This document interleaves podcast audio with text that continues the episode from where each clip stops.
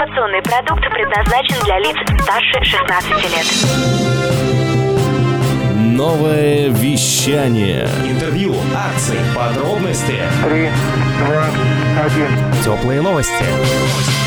Всем привет, это Теплые новости, меня зовут Влад Смирнов, и сегодня мы снова о музыке.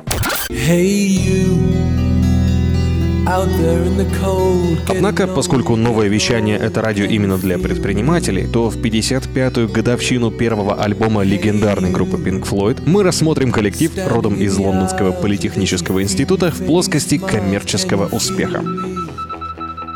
Итак, праздник сегодня правильно называется 55-летняя годовщина выхода в свет первого альбома рок-группы Pink Floyd под названием The Piper at the Gates of Dawn. Была ли первая пластинка успешной? Или популярность пришла к группе позже? И да, и нет.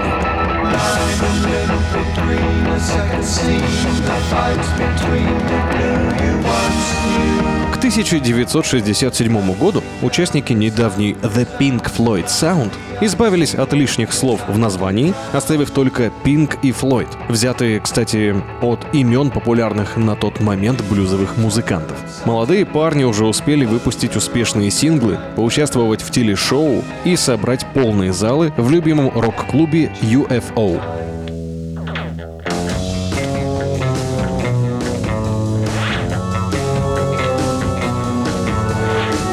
Однако в некоторых заведениях наоборот, музыку группы не понимали и даже как-то раз отказали в оплате из-за неформатности и психоделичности их материала. Владелец Catholic Youth Club сказал, что ребята играли не музыку, и даже судебный иск его не переубедил.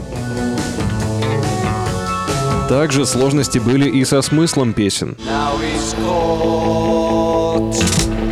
Слишком смелый сингл «Арнольд Лейн», вышедший в начале этого же 1967 года, на радио брать не хотели.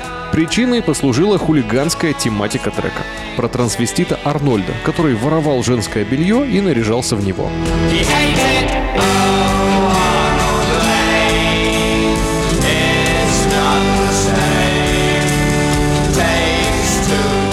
Это позже, в начале нулевых, песня про Арнольда попадет в список 50 лучших британских треков за всю историю и получит прочие почести.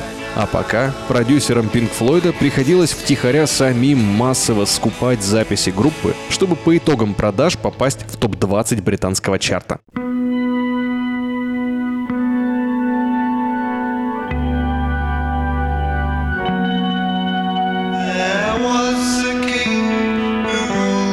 И еще одной проблемой стало то, что гениальный локомотив группы Сид Барретт к моменту записи первого альбома обнаружил в себе талант велосипедиста, освоив модные тогда ЛСД. Причем здесь велосипеды? Загуглите. Это прямая отсылка к тому парню, который придумал ЛСД. Кстати, запрет на это активно применявшееся в медицине и науке тогда вещество ООН наложила лишь спустя 4 года, в 1971 году. Так что можно сказать, что Барретт просто немного борщил с модными вкусняшками. Заодно напомним, что в Российской Федерации за употребление наркотиков грозит статья 228 Уголовного кодекса.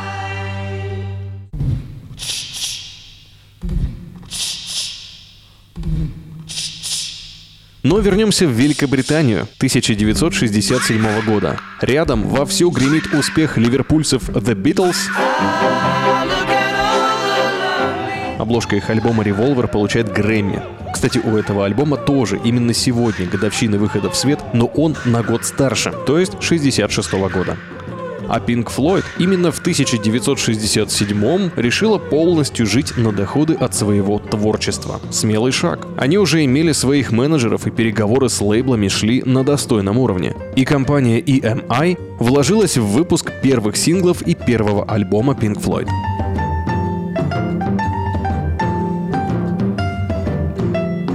Запись проводили на легендарной студии Abbey Road, а продюсером стал работавший с Beatles Норман Смит.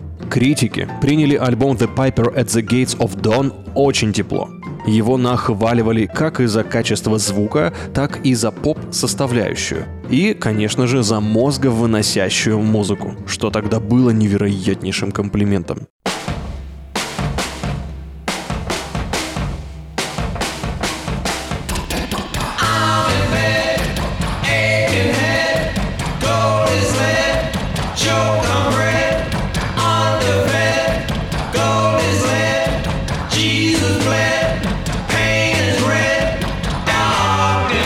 Добралась прогрессивная пластинка до шестой строчки чартов в Великобритании.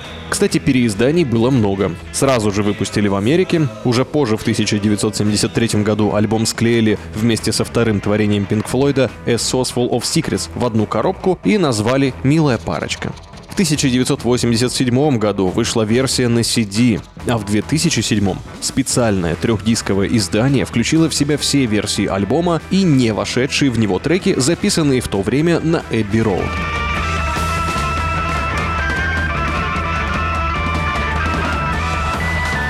На волне психоделической музыки 60-х годов этот коллектив взял свое.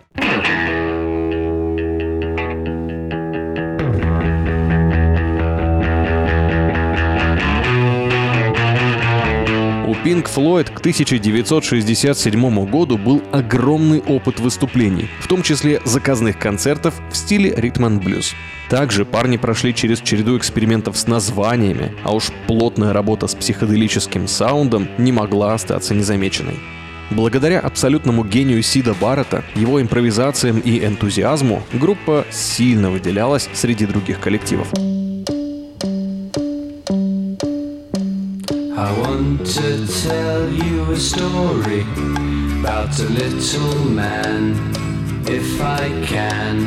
A gnome named Grimble Grumble, and little in Визуальное оформление концертов также было в новинку, что придавало Pink Floyd особенной актуальности.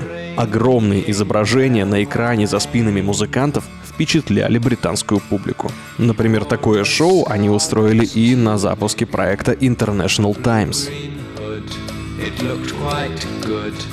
Так что можно смело сказать, что альбом The Piper at the Gates of Dawn стал пиком популярности Pink Floyd. Да-да, ведь после 67 года Сид Барретт, локомотив группы и гениальнейший человек, очень быстро выпал из коллектива на фоне наркотической апатии.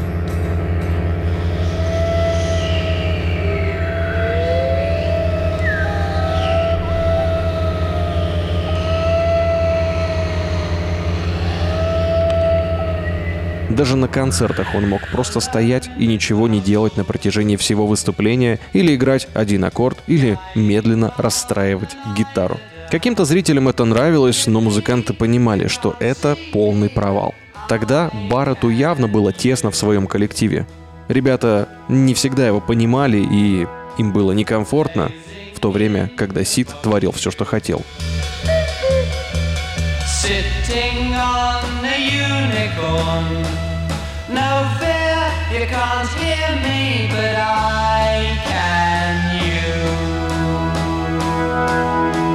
И дороги их разошлись. После чего Pink Floyd пройдет еще через много экспериментов Уотерса, Гилмора и Райта, а также команды звукоинженеров, и станет уже совсем другим коллективом, технично выпустившим The Dark Side of the Moon, и затем перешедшим на великую The Wall.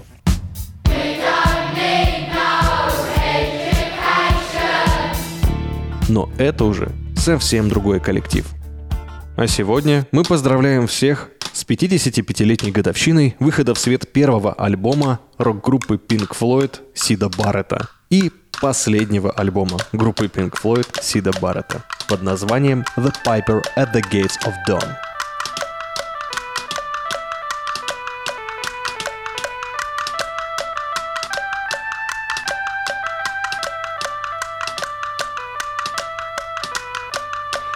Black and green scarecrow, as everyone knows, stood with a bird on his hat and straw everywhere he didn't care.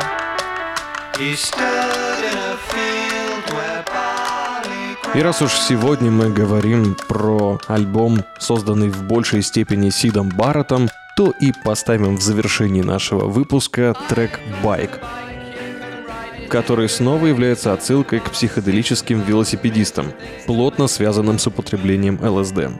Желаем всем успешных проектов и удержаться в седле, когда они наберут определенную популярность. Появление менеджеров и новых поклонников, а также невероятных возможностей, конечно же, всегда большое испытание для лидера проекта. Но мы очень надеемся, что вы не пойдете по стопам Сида Баррета и оставите свое сознание в трезвости. А заодно повысите свои компетенции и сделаете именно то, что сделал с группой Pink Floyd преемник Сида, товарищ Гилмор. Это были теплые новости. Меня зовут Влад Смирнов. Всем пока. I know a mouse and he hasn't got a